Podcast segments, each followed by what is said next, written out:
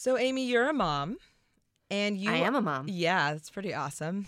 And you are married to Gabe the Great, Mexican, Colombian, American, and you have these Corexican, Colombian kids. And so, you know, what's what's it like to have all this kind of mashy, mixy culture, ethnicity in your house? Well, you know, it, to be honest, we didn't really think. Well, uh, obviously, we thought that we knew that there would be a great amount of mixing, but really, we thought it would be Korean, Colombian, and Mexican. Turns out it's actually not that simple, but we got super curious, and so we spit into these little tubes and sent them off to California and got our 23andMe's done. Oh, oh, oh, that's awesome. So, can you tell me about the results of them? Like, were you, was there anything surprising? So, here you are, like, I'm Korean American. I am, I have two Korean parents. What did you learn? Well, it turns out that I am mostly Korean, which it, you know, which which one would expect. Um, yeah, so I'm 60% Korean and I am 20% Japanese. Whoa, what? I know. I know. 20% Japanese and then 14% Chinese. And then I got a little Mongol and some other stuff going on in there. But like I think the, the I mean the wildest thing in looking at those results is that culturally I mean I'm a Korean kid. Korean American kid as we have previously discussed, but uh, you know uh, like being Korean means having strong feelings about, say, things like Japanese occupation of Korea Mm. or Japanese Koreans in concentration camps uh, under Japanese rule. Like my father grew up in North Korea, and um, you know, as a young child, was in school during the occupation, so he had to learn like the Japanese national anthem. There is no part of me before getting these results that would have identified even a little bit as a Japanese person. So it's been a little confusing, being like, okay, so does this? What does this mean, or does it mean anything? Because how do our genetics actually inform who we are? Right. And like, what is Alejo now? Is he a, is he a, a little Japanese too? Well, yeah, I think he. It turns out so. Yes, my son is a little bit Japanese, and um, Gabriel did his 23andMe as well, and we found out some crazy stuff about him. So you know, we thought like most of it was unsurprising. The same way that I'm kind of 60% Korean, he was basically 60% Spaniard from the Iberian Peninsula. Not that surprising, right? But then there's also like 15% West African. Uh, I guess. I know. You know, there's a slave trade. Oh, there's that. Oh, and then the. Spaniards went across the ocean. Okay, cool. And then, then there was a lot of um, uh, Native American. Um, so he has a lot of Indio blood from his the Mexican side of his family. Um, and it turns out that the Chinese had a pretty big presence in South America also because he's also kind of Chinese. what? So, you know, I know. This is amazing. I mean, I think it's so interesting to think about identity and culture and ethnicity. So, which obviously I think it's interesting. This is what we we love to talk about. this is what this is all about.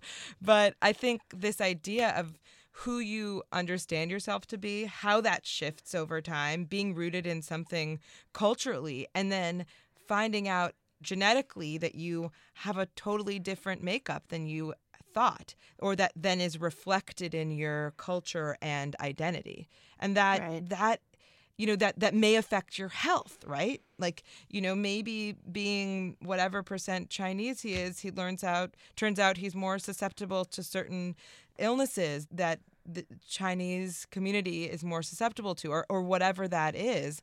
It's just so and, and how would he have known this before that? Right. so and also the implications for our kids. right. You know, who would have known that our son might be Japanese or right. African or any of those things? Because you look at him and you, I don't think he looks that African. He's not I'll super say. African. He looks No. more. He looks more Corexican. He does. He does. Uh, He does. He looks very. Yeah. I mean, I'm I'm so interested in it. I think what we're going to talk about today is talk to somebody who is um, who works at 23andMe and t- and find out a little bit more about what they are exploring and learning from the thousands and thousands of results they're getting. Um, so, any more surprises from your uh, from you and and Gabriel and your and your results that you could share with us? Um, well, yeah, I mean, I think the biggest was that, well, you know how I feel that I'm mostly Jewish. Yes. Well, that's, obviously, that happens right, in the. North Shore of Chicago.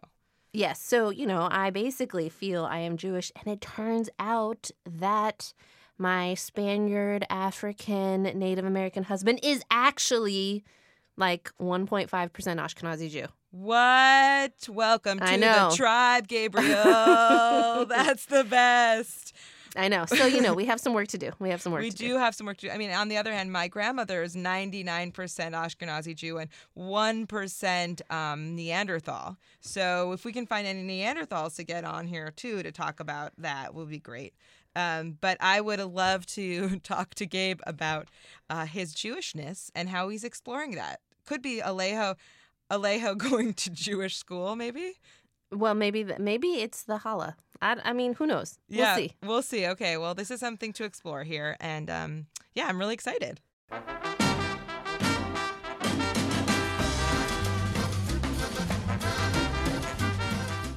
This is the Mashup Americans, a new podcast about culture and identity. I'm Rebecca Lehrer, and today my girl Amy Choi and I are looking deep into our genes, those things that we're told tell us who we are. And we got some surprising results. So we're going to talk to a population geneticist from 23andMe and get deep into the American genome. Let's do this.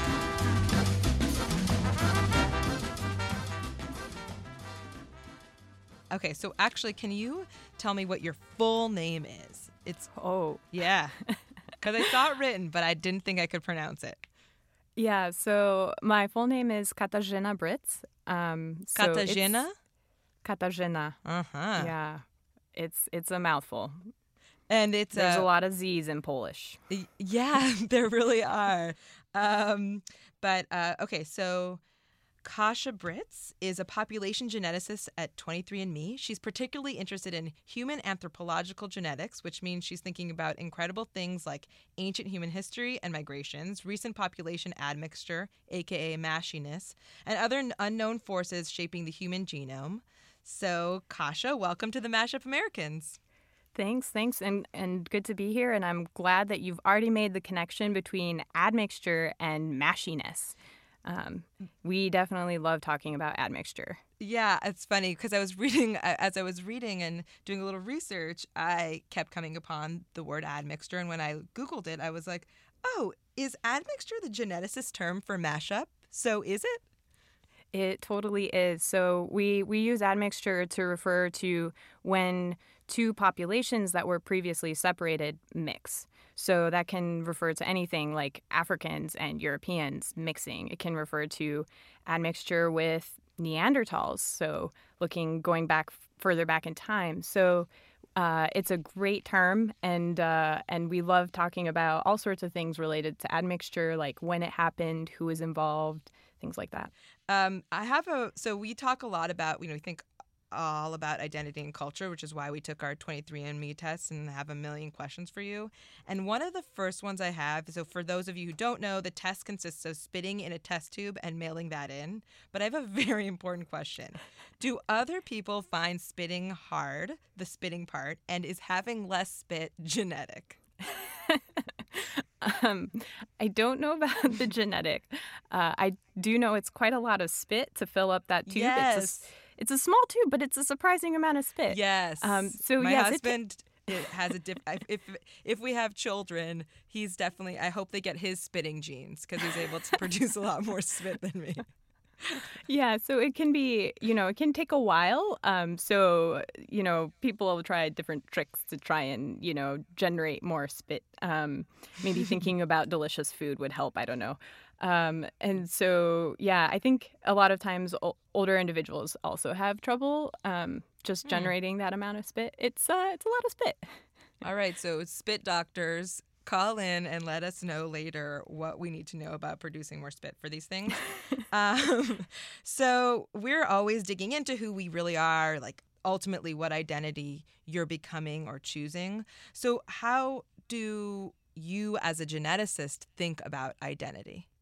Yeah, so identity is extremely complicated.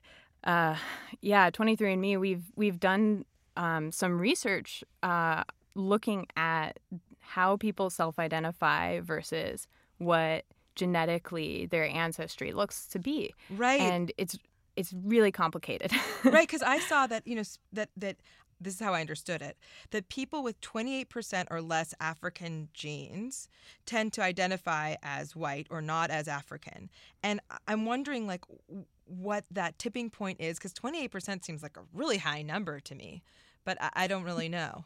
Yeah, in our paper, we looked at um, 23andMe customers who um, have consented to participate in research. And so we could see that people with a majority African ancestry, you know, that they self-identify typically as as um, African American and Black. But then, if you conversely, people with sort of less than that 28 percent African ancestry, they tended to actually self-identify. More people tended to self-identify as European or white. Hmm. And I think you know there there's been this long time understanding about um, individuals who carry um, bits of African DNA who then sort of quote unquote pass pass into the white community. Hmm. Um, and I think that it's probably got a lot to do with um, a lot of factors, including appearance and and how you how you look, how your pigmentation genes, Hmm. um, you know, look, what your hair color, your eye color, Hmm. things like that. Wow. Okay. I have so many follow up questions. Um, you know, okay. So, one is Are there any genetic makeups that are uniquely American? in the US, people have been living and coexisting for a long time. And what happens when, when people live together is they uh, they admix. That's the uh, correct term, Right. po- polite term. They mash up. yeah. Yeah. Um, So you can occasionally see, um, you know, these traces of, you know, African ancestry or Native American ancestry in individuals who, you know, identify as European American. Do you know for the future, what might we expect to see reflected in U.S. genetics given kind of current immigration patterns? So, since 2008, Asian immigrants have surpassed immigrants from Latin America. So, is there something that we might expect, and like how long does it take generally to see that reflected? Well, so I mean, I, I think a lot of that has to do with um, things that are outside my, you know, domain of expertise, like um, sociological factors, right? How how much do people from these different groups um, mix, and how much do they intermarry, and how much do they um, mash up? And so, you know, all of that. Increasingly a lot. That's why we're here. so I think certainly you would expect that as as we go forward, um, the the admixture is going to be definitely occurring more and more. But that's not to say that it hasn't been happening in the past. I mean, so if you look at Neanderthals, right? So this was this different group, and they were quite different, right? Morphologically, they were different, and yet. You know, modern humans still managed to mash up with them on their way out of Africa. And there seems to be this story that every time we we look at some ancient DNA and we sequence it and we say, "Oh, there's this interesting population," oh, it's already mashed up with Hmm. modern humans. Hmm. And so that, you know, seems to be the way of humans to sort of uh, admix. And Yeah. it's a huge force in human history.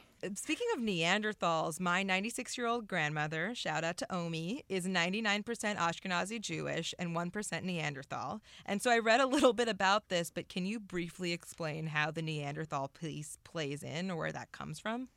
Yeah, so the the Neanderthals were sort of a uh, human-like population that lived in Europe, and they they hung out there starting, you know, four hundred thousand years ago, something like that. Mm, Um, so they they became pretty differentiated genetically, and so the question for a long time was whether Neanderthals um, and and modern humans sort of mixed, admixed, and by looking at what Neanderthal DNA look like, we could see that modern humans seem to carry traces of Neanderthal DNA, and in particular, um, not all modern humans, but those who were outside of Africa. So uh, Hmm. Europeans, East Asians, Oceanians seem to carry uh, traces of Neanderthal DNA, and generally speaking, Africans less so. Um, and Wait, so, we think that Lucy, Lucy was not a Neanderthal? And, and I'm saying Neanderthal now, not Neanderthal, because that's how you said it. Um, so, what are some of the most surprising things from the study or your most recent work? Something that surprised you? Um, So we know. Okay, so let's do a little bit of background on on your DNA. Okay, so so m- most people think of your your genome, you know, and in in fact, you know, the way that you inherit DNA. Well, there's all sorts of different bits that we call, you know, your DNA. And so there's, you know, you have 23 pairs of, of chromosomes, right? That's what the 23 and 23andMe comes from. And 22 of those, uh, numbered very innovatively, 1 through 22, are you, what's called your your autosomes. Hmm. Um, and so those are the ones that, you know, you get one from mom and you get one from dad, and that's your pair. Um, but then you also have um, your 23rd pair, which is your sex chromosomes. And so if you're if you're a boy, you have uh, one one Y and one X, and if you're a girl, you have two X chromosomes. And so, because of the asymmetrical way that um, the X chromosome is passed down, we can actually compare your ancestry on your X chromosome versus your your autosomal ancestry to infer, you know, which proportion of your ancestors were male or female from these different populations. Hmm. And so, when we looked at um, you know, European Americans, African Americans, and Latinos, um, we actually saw that there was uh, what's called a sex bias in ancestry contribution. So, in general, all of these groups had different levels of um, African, European, and Native American ancestry coming in through males and females. And in particular, you see more European male ancestry Mm. and more uh, non-European female. So, for example, you have Uh. more African female ancestry, Yes. and so that's sort of been seen before um, in in in populations like uh, uh, Latinos and a little bit in African Americans. That you have in Latinos, you have more Native American female, more European male. Again, it's who's there, right? Um, but then also. and probably something to do with power dynamics. And probably something else. Again, very complex. Yeah. yeah. mhm. But what's surprising is you see the same in in European Americans, which we didn't Hmm. really expect to see. So if you if you look at European Americans who carry bits of Native American or African DNA, you see that most of that comes in through um, the female sex bias with more European male Hmm. contributions. Um, so that was a little bit surprising. Wow, that's incredible. Um, what what's the most mashy thing? So all all of it is mashy. Um, I think, uh, yeah. I mean, we certainly were surprised at um, the levels of um, European Americans. You know, people who self-identify as European American or white who carry non-European ancestry. Um, so so either African or Native American ancestry, and just the proportion of individuals. So something like ten percent of um, people who live in the South are carrying European Americans are carrying um, African ancestry, and that's not something that I think you know it's been anecdotally seen, but it's not something that had been systematically characterized. The fact that you know everyone is mashy. That's amazing. Yeah, and it's not, you know, it's not huge amounts of African ancestry. A lot of it tends to be in the sort of one to two percent range um, of African ancestry, but still, I mean that that reflects, you know, your ancestors, right? If you carry one to two percent, that's something like having an African ancestor, something like ten generations back, right? So That's yeah, amazing. it's great. Yeah, it's awesome. We should tell some people um, who are holding political debates that so that they keep us less separate. Um, so I have, you know, so actually, my brother Rafi asked, wanted to know. He and my dad have the same selfie face, meaning they make the same face in selfies, and he wants to know if that's genetic. I think we need to study that at 23andMe. Absolutely. Could probably do some facial recognition software and I, please get back to us on that. Um, what is the most common question geneticists get asked oh wow. Uh, or that you get Most asked? common question. I have 0.1% African ancestry. What does that mean?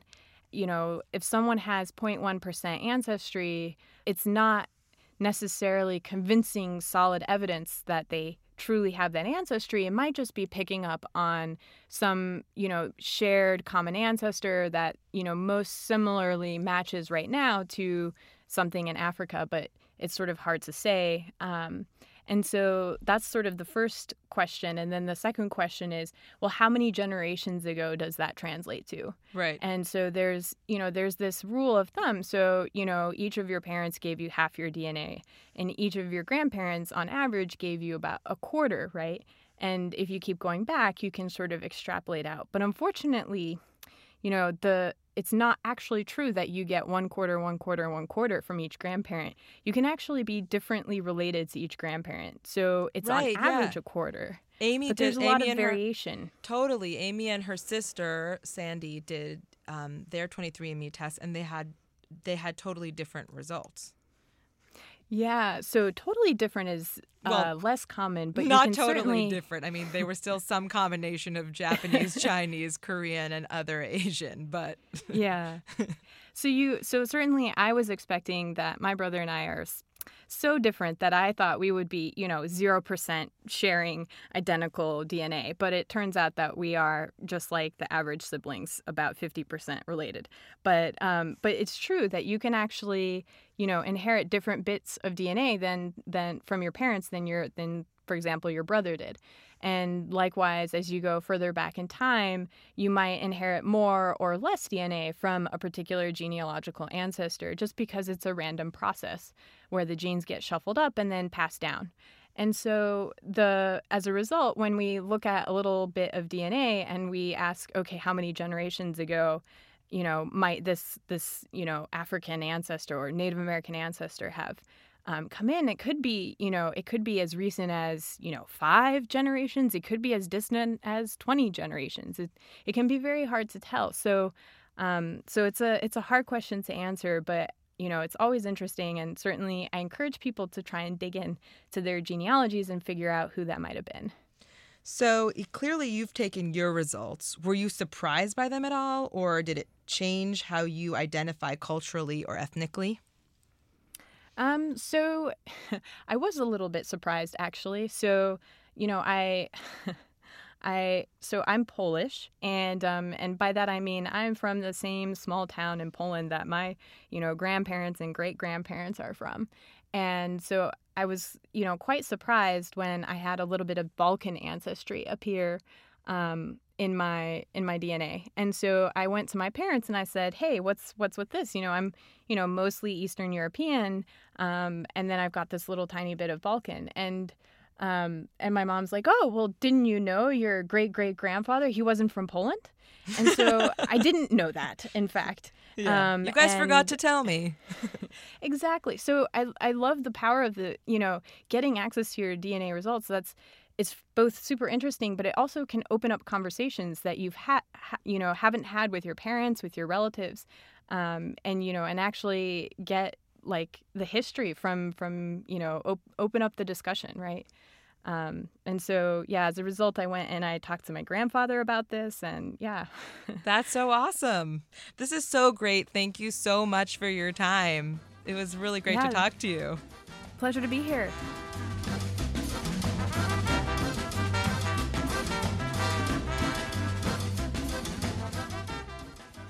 Kasia Bryc is a population geneticist at 23andMe, and she's a Mashup American. The Mashup Americans are me, Rebecca Lehrer. And me, Amy Choi. Our show is part of the Infinite Guest network of awesome podcasts Like the Dinner Party Download and Secret Skin with Open Mike Eagle. and produced with Southern California Public Radio, KPCC. Our show is also supported in part by an award from the National Endowment for the Arts on the web at arts.gov. See you next time. Adios.